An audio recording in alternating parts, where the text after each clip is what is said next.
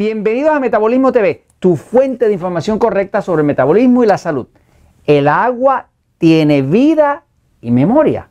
Yo soy Frank Suárez, especialista en obesidad y metabolismo, y hoy quiero hablarte de un tema que a mí me fascina, el tema del agua. Muchas personas me preguntan sobre el agua y déjenme decirles que todas las aguas no son iguales. Les voy a enseñar aquí mi último experimento para aquellos de ustedes que son así eh, curiosos como yo, que quieran hacer un experimento allá en su casa, en su finca, en su área. Este, yo estoy haciendo un experimento, siempre estoy haciendo experimentos, porque toda la vida desde niño me gustaba eh, desarmar las cosas y montarlas para atrás, porque tengo curiosidad, me gusta aprender. Aquí tienen una foto de agua. Eh, esto está en, mi casa, en mi apartamento. Pues eh, estoy haciendo unos experimentos, he estado haciendo unos experimentos poniendo agua a tomar sol agua solarizada, yo le llamo, ¿no? Este, eh, y es porque he estado haciendo una investigación y he visto que definitivamente eh, todas las aguas no son iguales y las aguas se afectan inclusive por su exposición a la luz solar. ¿eh? y el agua de un manantial no es para nada igual al agua que usted saca del grifo que saca de la, que lo que nosotros llamamos la tubería de la pluma, es completamente distinta, ¿no? Voy un momentito a la pizarra para explicárselo, ¿no? En este caso, pues es agua solarizada, este, eh, pero ya mismo le voy a explicar cómo lo puede usted, si quiere experimentarlo, cómo lo puede probar, ¿no? Voy a la pizarra un momentito, fíjense, miren. Eh, estuve mucho tiempo estudiando el tema del agua porque resulta que el cuerpo humano, el cuerpo humano, se calcula que mínimo, mínimo, mínimo, mínimo es 65% agua. Ese es el mínimo. Hay expertos que aseveran que más del 90% es agua, ¿no? Pero mínimo 65%, dos terceras partes agua.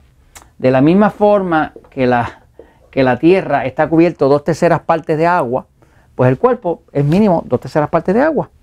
Eh, por eso la insistencia de nosotros cuando hablamos del metabolismo, ya desde el libro El poder del metabolismo o en el libro Diabetes sin problemas, venimos diciendo la importancia suprema que tiene tomar agua.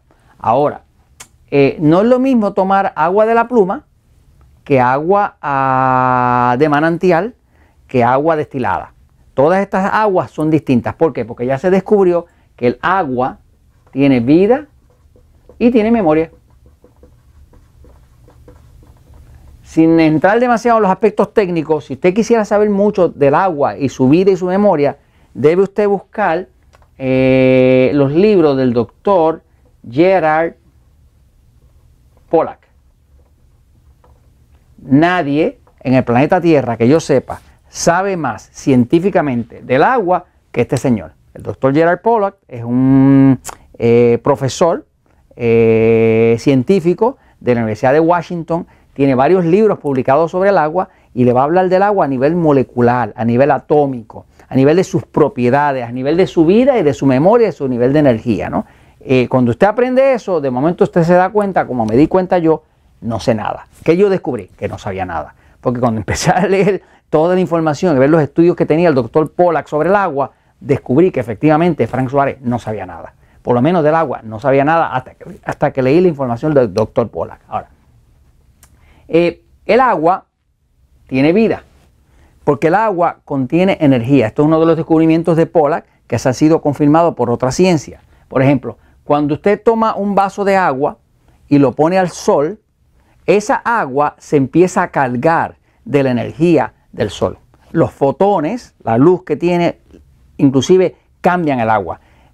El agua de por sí es, eh, es una sustancia mensajera que lleva luz. Se ha podido demostrar que usted toma un vaso de agua, lo pone al sol, dos, tres horas, y ese vaso de agua, cuando usted lo mete en un cuarto oscuro, hay unas cámaras especiales que toman eh, películas infrarrojas de algo que usted no ve, pero que la cámara sí lo ve, y ese vaso puede estar tres años y sigue botando luz en la oscuridad.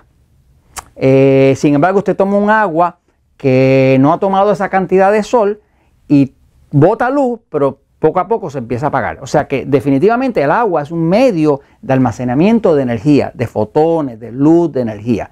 Por eso mismo no es lo mismo cuando usted toma agua que viene de una cañería, que viene en la oscuridad, que viene por sitios oscuros, que cuando usted toma agua fresca de un manantial que está al sol, que viene bajando de la montaña, para nada, me sigue. Así que cuando uno quiere la salud totalmente o quiere evitar problemas, uno trata de que la calidad del agua que uno vaya a tomar sea lo más natural posible. Mientras menos procesada por el hombre sea, idealmente para mí mi agua favorita es el agua de manantial. Ese agua que viene en los manantiales, inclusive tiene un valor alcalino, porque trae mucho bicarbonato, trae magnesio, trae potasio, trae, trae calcio y todo natural.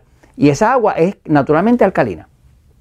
Pero es un agua que principalmente está llena de luz, está llena de energía, tiene vida. Por ejemplo, si usted decide hacer en su casa el mismo experimento que yo hice de solarizar el agua, pues usted la pone el agua dos o tres horas al sol.